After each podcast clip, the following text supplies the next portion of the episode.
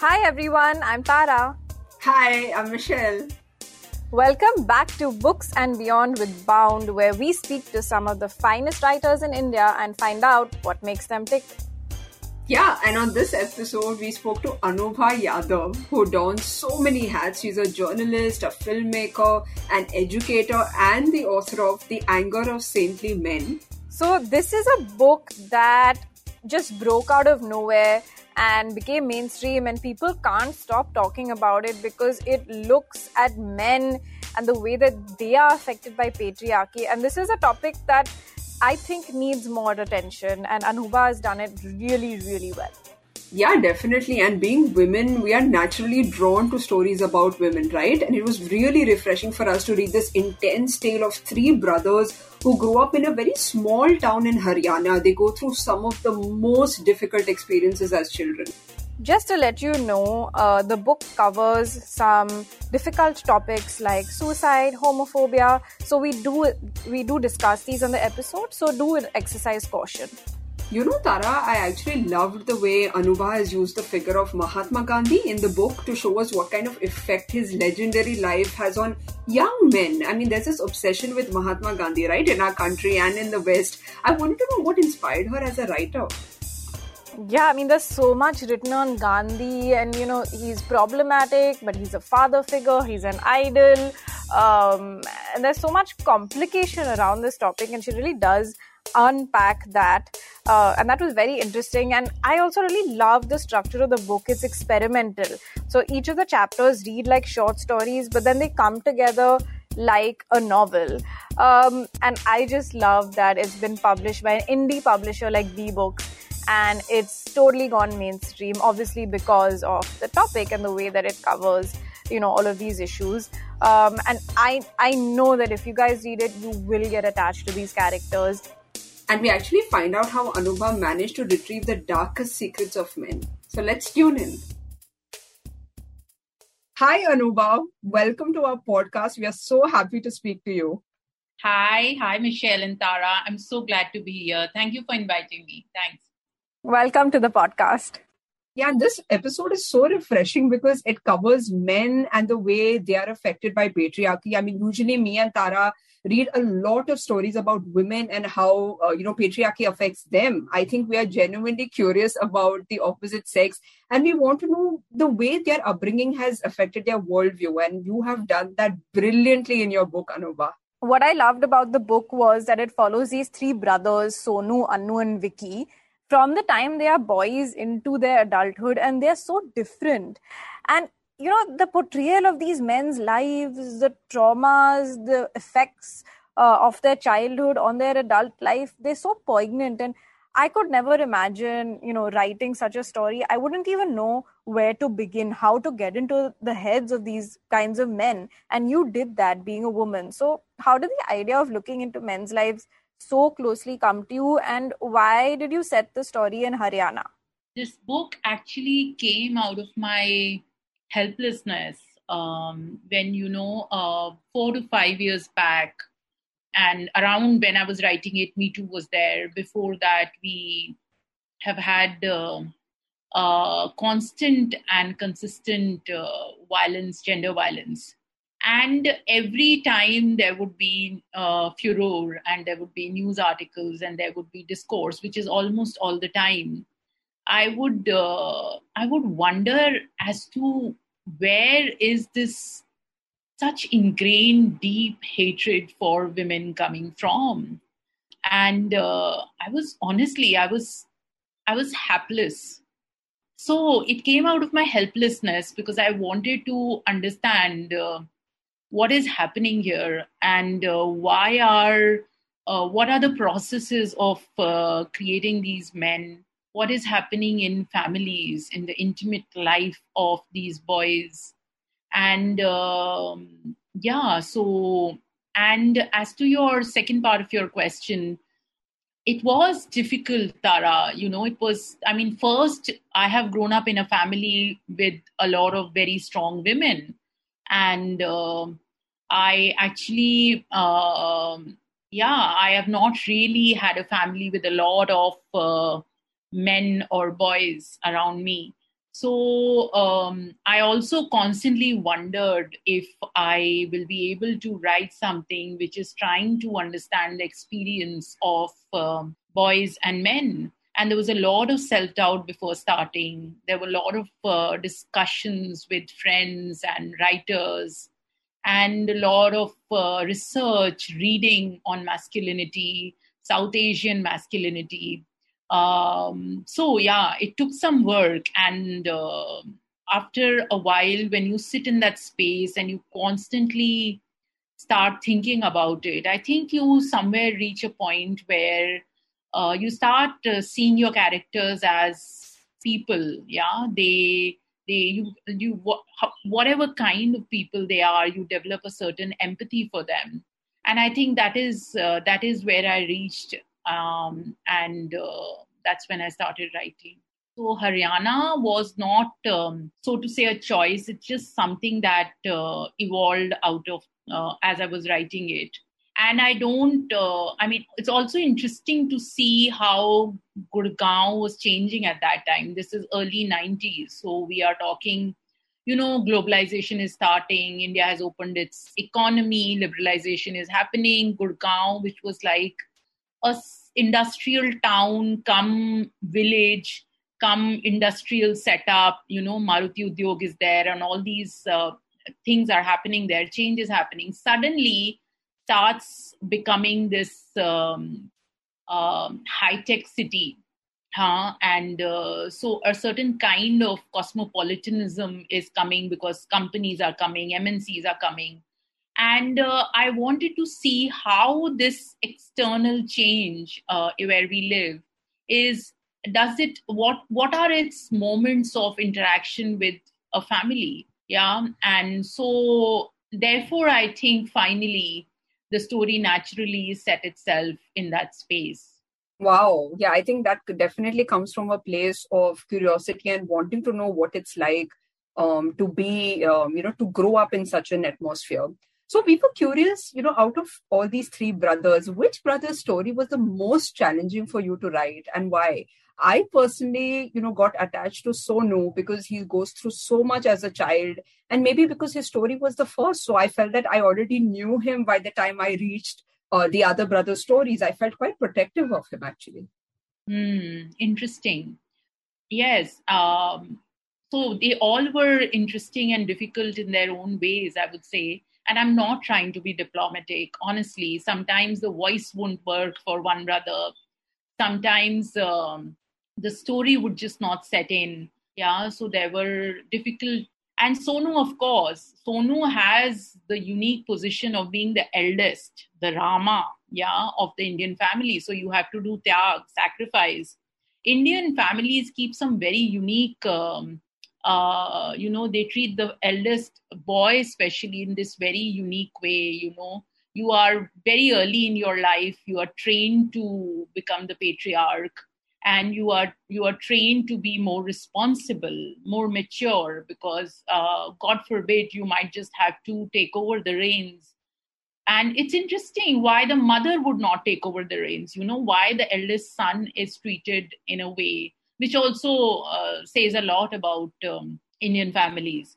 But uh, with all with with all my, I mean, I have observed this in various parts of India as to how the eldest boy is, uh, you know, even if they're just ten or twelve, they are they are specifically trained for the role of being the patriarch in case something happens to the father.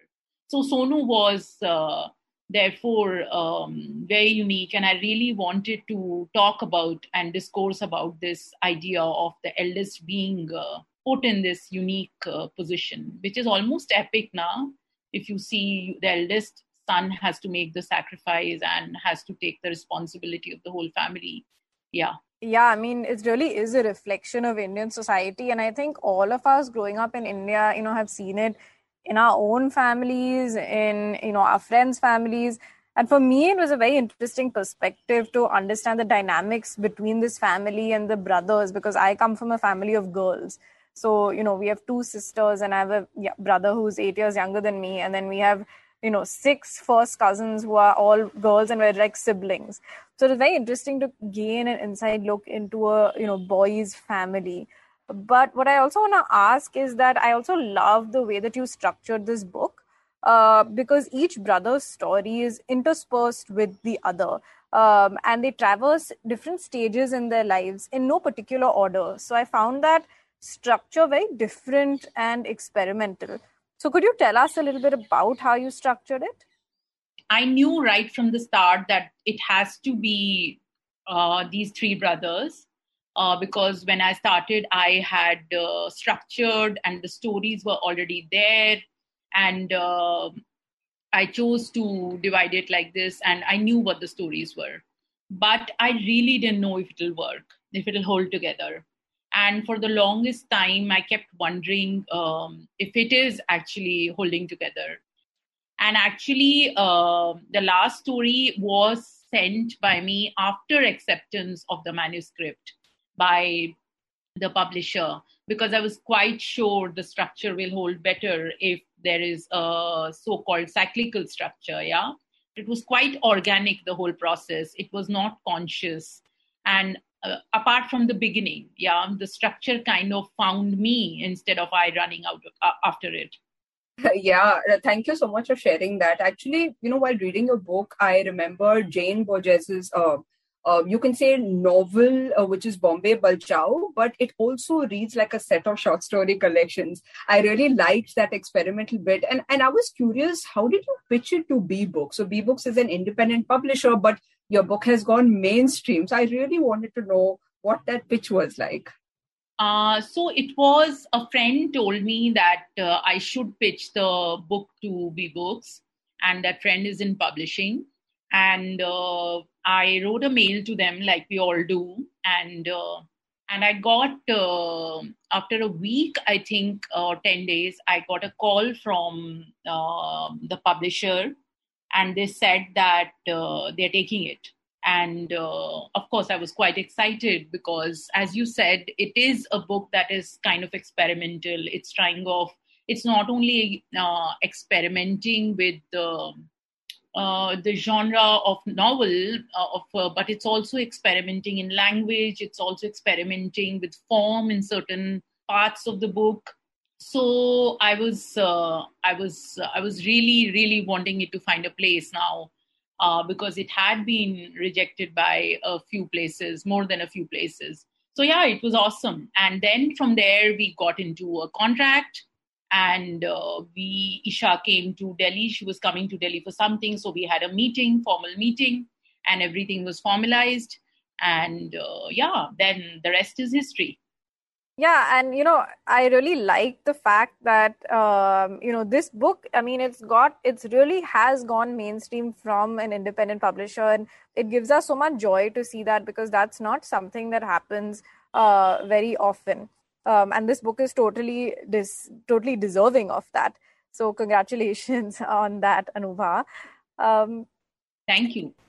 Yeah so you know obviously we mentioned that it's a story about these three boys and the different things that they're exposed to. You know the stories cover class caste homophobia uh, and many things many more things.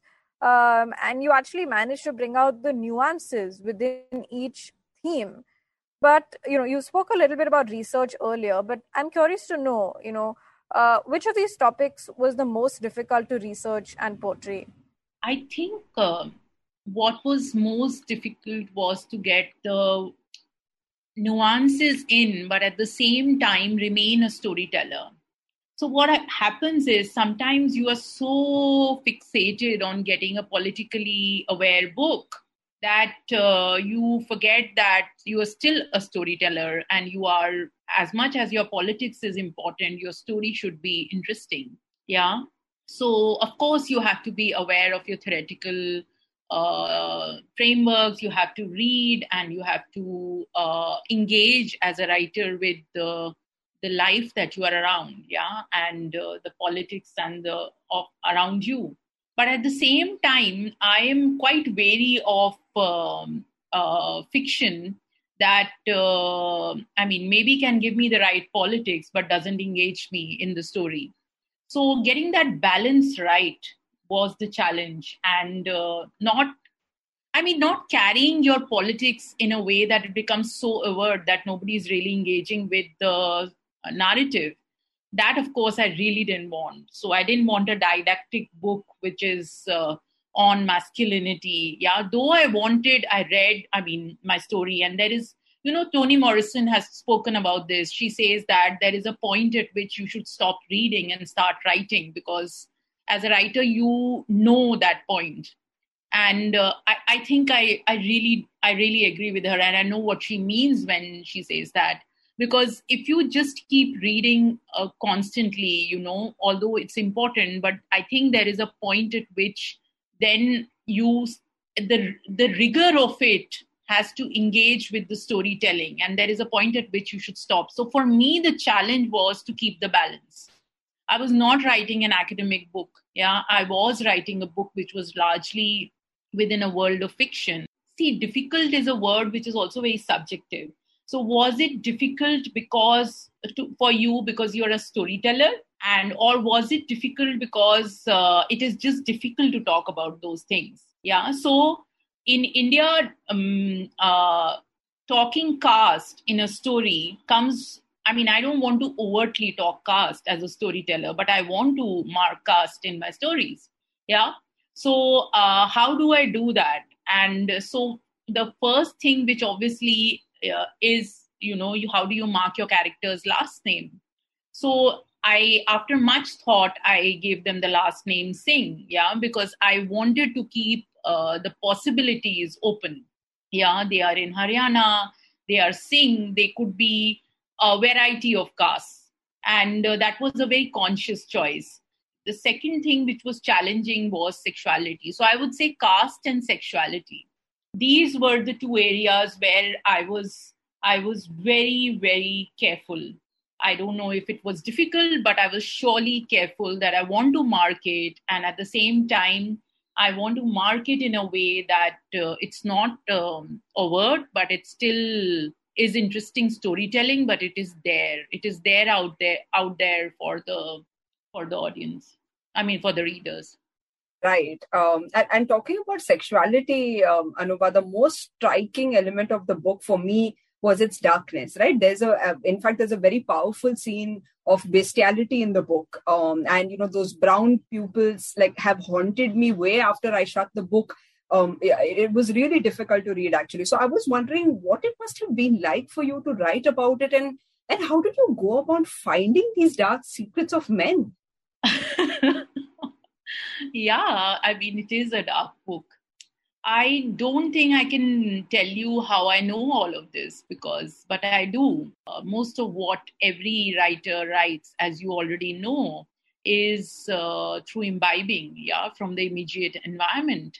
When I'm writing, I'm in the zone, so to say, and uh, in that moment, um, the experience of it is very intense anyway for me, uh, Michelle, when I'm writing. And uh, so I, I, I can't say that this was uh, specifically very, very intense or moving, but I was aware that uh, this has to be written. And despite the fact that there was fear that um, people the readers might uh, get offended and uh, it's uh, i was aware that it can be very disturbing.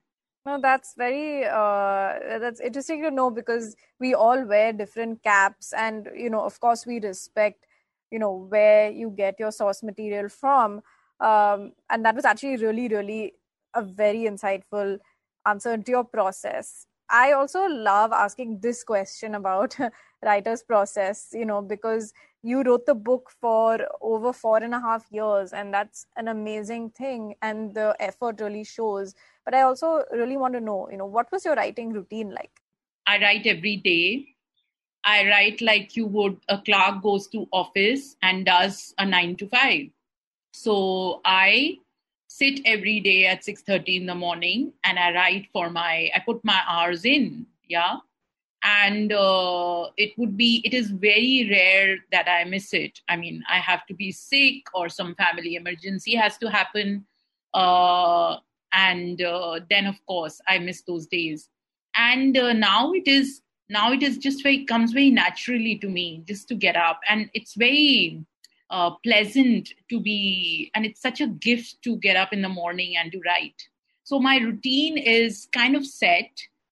Right um, it's really cool that uh, you begin uh, with writing and reading. Uh, you know, it's, it's, I think it's the best start to a day anyone can have.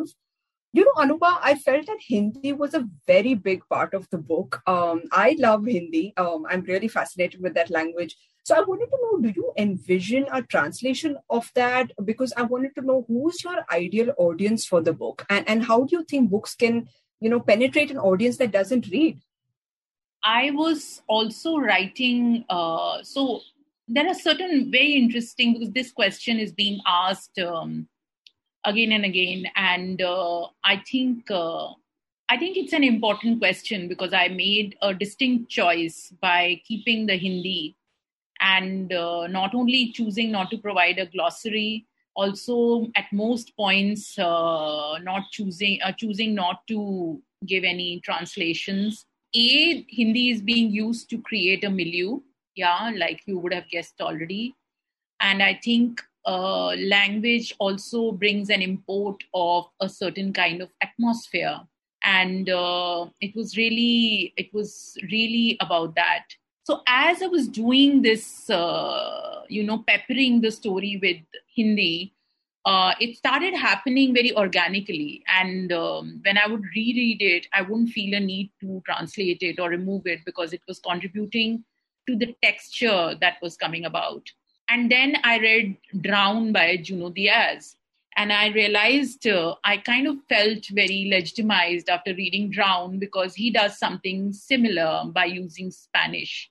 Yeah. And you know, he's a Dominican American writer and uh, he's uh, I mean, he uses a lot of lingo and he uses a lot of Spanish lingo. He uses a lot of what um, uh, Dominican Americans would use while they are living in America as immigrants, and uh, a very peculiar kind of form of language comes out. So I kind of just uh, took it forward, a bit more forward, and uh, I chose to keep the Hindi, and I wanted to see what effect AFF effect it would have on my reader, what kind of atmosphere uh, it would create for my reader, and um, and uh, so as to even if that even if that atmosphere is a certain kind of discomfort, so then my reader uh, it is interesting uh, because that I mean. My, fiction always is not supposed to make you comfortable yeah it can disturb you. It should disturb you. It can make you uncomfortable. So actually i went to a reading years back and by then i only had the first story in the final draft. And i read the beginning of the story which uses uh, hindi. And uh, there was an australian woman in the audience and uh, i asked her and uh, that did you did you understand uh, i mean there is hindi in here? And she said, Yes, I think I got what you mean, even if I didn't get um, the words. So, uh, and I, we both laughed and we smiled. And uh, of course, it's up for debate if it, um, and it's a choice. So, largely, yeah, perhaps, uh, therefore, I decided to uh, write it like that. That's really cool uh, to know that, Anubha. Uh, you're quite unapologetic about it because I myself, I add a lot of Konkani in my work and I never provide a translation. And I love some of the chapter names, you know. So you said we too are two, and that's a literal translation of hum do, hamare do. I also wanted to know because we've been having a lot of conversations, um, you know, with people about, you know, patriarchy, gender stereotypes um, and this is a conversation that's very apparent in today's world. So, would you be able to share some book recommendations that might help us revisit gender stereotypes, especially in an Indian context? A very interesting book is a book uh, called A Little Book on Men by Rahul Roy. So uh, that's and it's actually a little book, so it can be read very quickly. Um, Another work which is interesting is Reframing Masculinities. I think it's edited by uh, Radhika Chopra. And of course, there is Moral Materialism by um, Joseph S. Alter, and uh, which talks about sex and masculinity in modern India. There is the work of Sanjay Srivastav, who has written some really very interesting academic papers and books on masculinity in the context of gender, larger gender studies. Wow, I think I'm definitely going to check out those books because it's not often that we speak about um, stereotypes, and I think that makes you look at, at the world um, differently. Uh, what we also noticed is you've dedicated your book uh, to your mother, and you've said this is for those lost stories. So we were curious, could you narrate a story to us that she shared with you? So my mother was uh, or, or is perhaps I don't know if you don't write you are you still a writer? I guess you are. Uh, so she used to write years back before uh, we were born, and then she had a full time job and she had uh, four children. So she, I guess, uh, it took a back seat. So when I was um, studying and I was studying in a film school, uh, I my first short film was actually on her story, and it was a story about a couple with um, who are really really poor and they have a pet yeah? And eid is coming and the choice is and the pet is a pet uh, um, chicken yeah? Uh, pardon me what is the chicken called? What is the male version of a chicken called? Rooster. Yeah. So yeah. So yeah. So the couple that that that was kind of a pet yeah? And the choice was to celebrate Eid, do you cook that pet or do you let it be? And uh, it's like a moral dilemma before the couple. And uh, and that was the story. And it was it won a prize. And it was at that time there was a hindi publication that uh, carried it. Yeah so a magazine. So she had a copy of that. And uh, yeah it was apparently written while sitting in the park while we were playing uh, we were little and she just jotted it down because she had seen a small advertisement that there was like a prize money if you if you if you submit. And she won the first prize. And um, yeah so that was the story on which i made my first film. And uh, i think post that um, she wrote a few poems. And more than that yeah i th- don't think she's written Thanks so much for sharing that. I think one of the first things I do before starting a book is look at the dedication and look at, you know, the acknowledgements because I love just, you know, understanding the bigger picture. Um, and that really gave me a good insight into your process. Uh, so, okay, so the next question, you know, obviously we've spoken about that, how, you know, the book, the book can be quite dark. Um, and Michelle and I were speaking about, you know, um, dark books and why we're drawn to them. But we also came up with this question that you know maybe you could help us answer. Uh, do you think books with disturbing content should come with trigger warnings? What is your opinion on that? The book uh, that we were reminded of was A Little Life by Hanya Yanagihara because it also covers the lives of men, but it has a lot of disturbing scenes. I do think that in today's times where almost everyone reads a book after Googling a book, yeah, and uh, kind of um, the recommendations which you get from social media also kind of uh, give you a summary of the tone. So I I would rather leave the choice uh, to the reader because even if you have bought the book, if you're finding it disturbing, you can leave it at any point. So I think a trigger warning would be taking it too far. I, I, yeah, I wouldn't, I wouldn't, I, I don't think books should have trigger trigger warnings. It's like um, asking for trigger warnings for documentaries. I mean, uh, documentaries are a certain kind of programming, and they do engage with the world in a certain way. And uh, I am not dismissing that people do get triggered, but at the same time, um, I think in today's time, when you can almost know everything about a text before actually getting to it, I, I don't think you specifically need to board out people and uh, warn people in a blanket way. Right. Um, yeah, and I also think dark and disturbing is very subjective, right? Maybe some what what would be dark and disturbing for some readers might not be the same for the others. So I think that answer was um, really insightful. Um, so coming back to your book, actually all the chapters in it stood out, or all the stories in it stood out. But I will never forget the chapter that revolves around the ideal associated with Mahatma Gandhi and, and how that affects young boys. Could you maybe narrate that for us? Maybe, I mean, you know, maybe summarize it? Uh, I have no clue now how that story came, to be honest with you.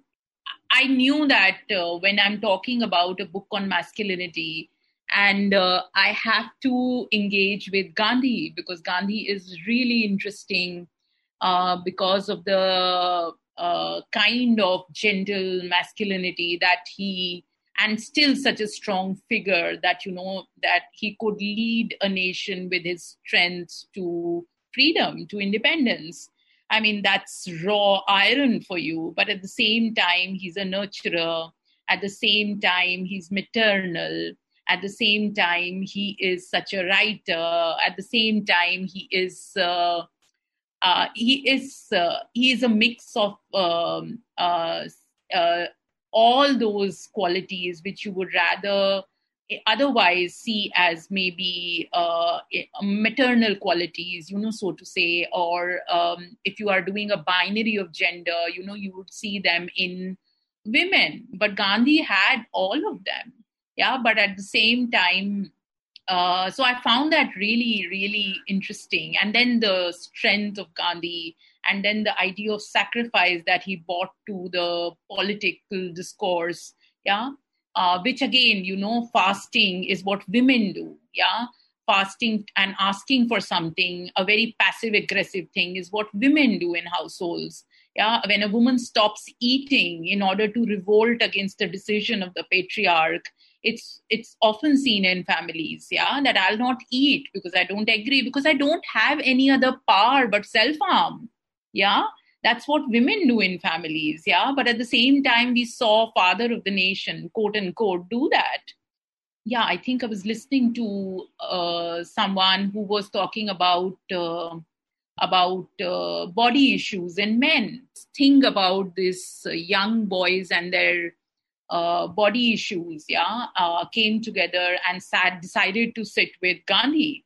And i was very amused how it happened yeah and what it became finally. But as i told you this is a it's a very organic process uh, which happens uh, when i'm in a zone. And uh, over time then the story became what it became and its politics became what it became. But yes to answer your question i think um, it's very interesting to discourse gandhi when we are talking about masculinity. Also because uh, uh, I mean, Gandhi is um, a very important part of our not only our political discourse, our social discourse, but also our family life. Yeah. Uh, so I think he's he's he, he you you can see pictures of Gandhi sometimes in drawing rooms on pencil boxes.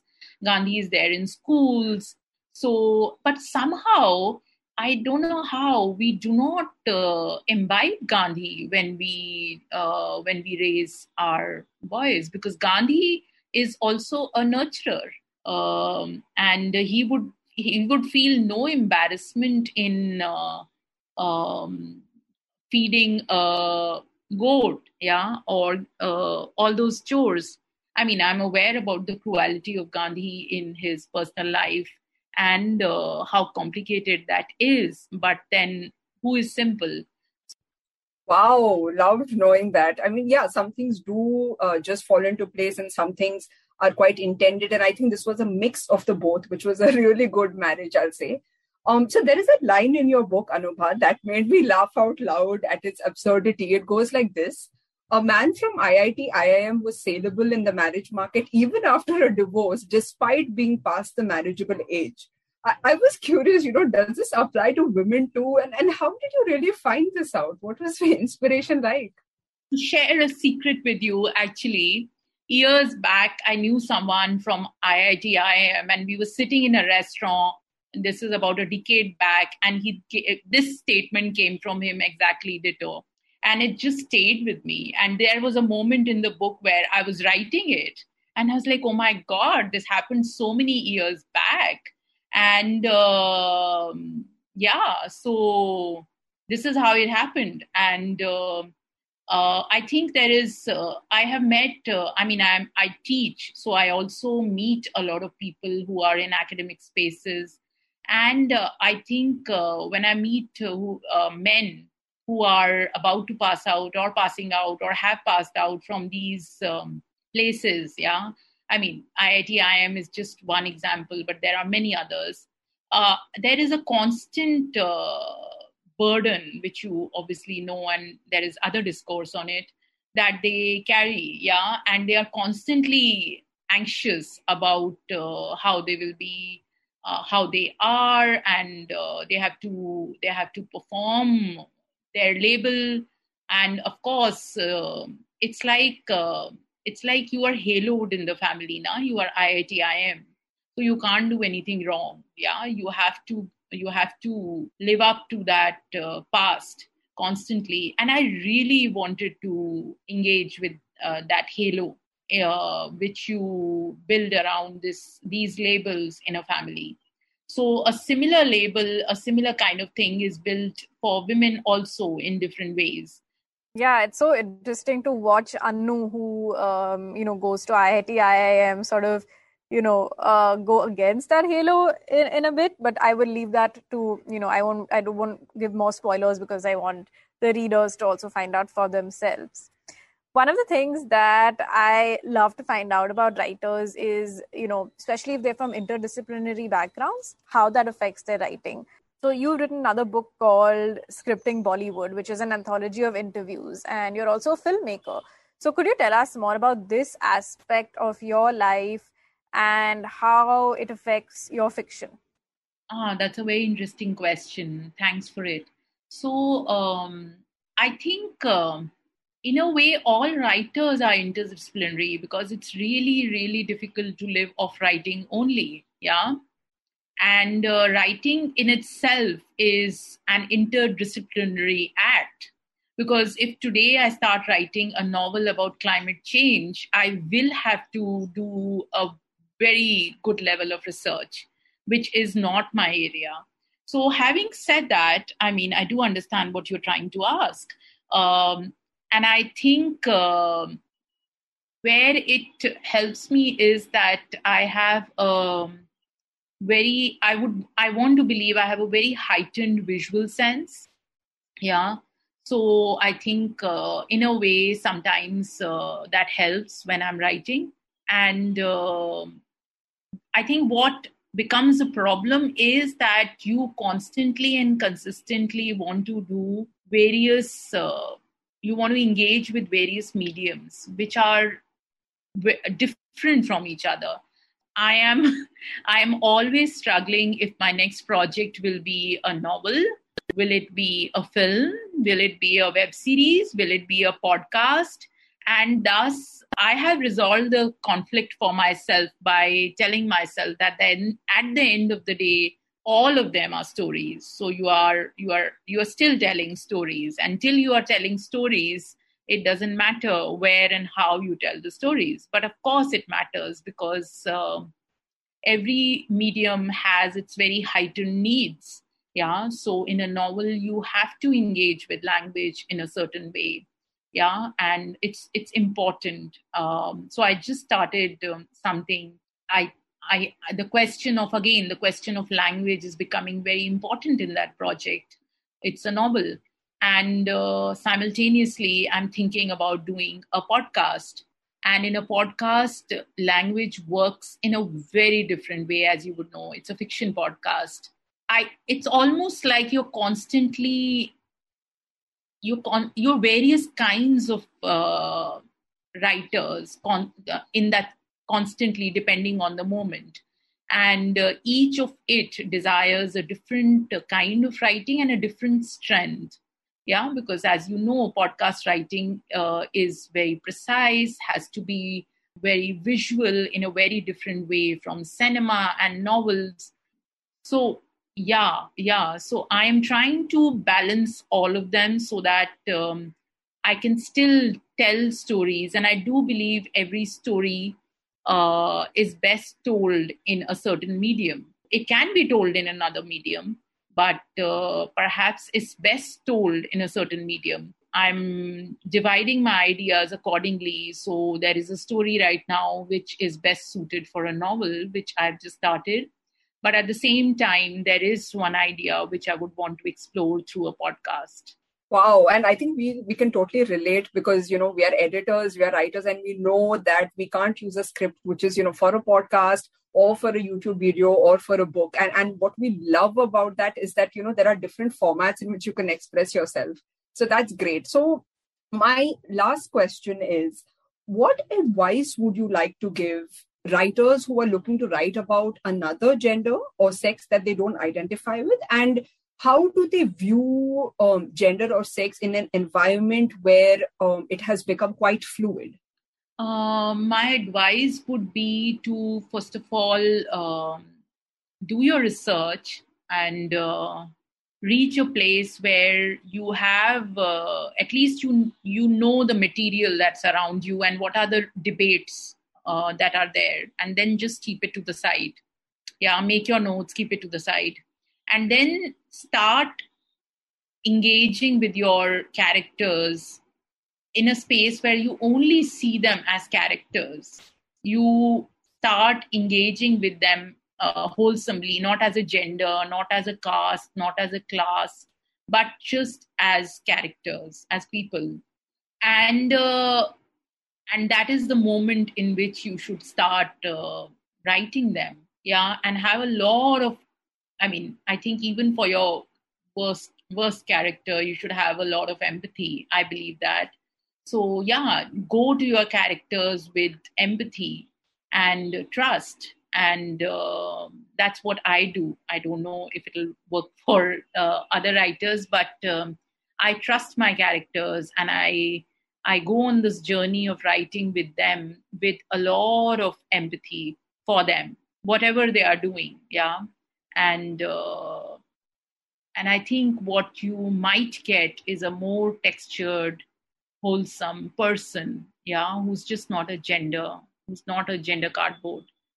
And about gender fluidity i do i uh, i do hope that uh, none of us end up writing only binary characters in today's times yeah because uh, if you start seeing them as uh, as people who are not just frameworks yeah i think uh, we will automatically naturally organically move towards uh, uh, writing them in various ways, gender fluid ways, so to say.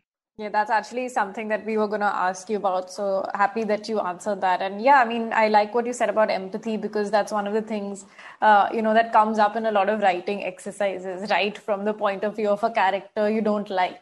And that immediately creates so much empathy that you never even knew you had. Uh, so that was very interesting. So now we're moving on to the next section of our episode, which is our rapid fire round.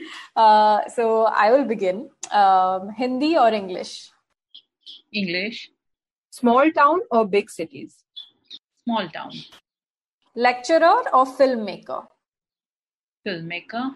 Short stories or novels? Short stories. What's next? It's uh, a novel, and uh, it is largely um, yeah, it's tracing, I can't say a lot right now, but it's tracing generations of two women.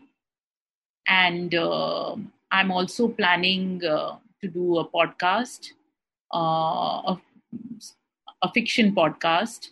So these are the two projects that are lined up right now. Okay, great, great.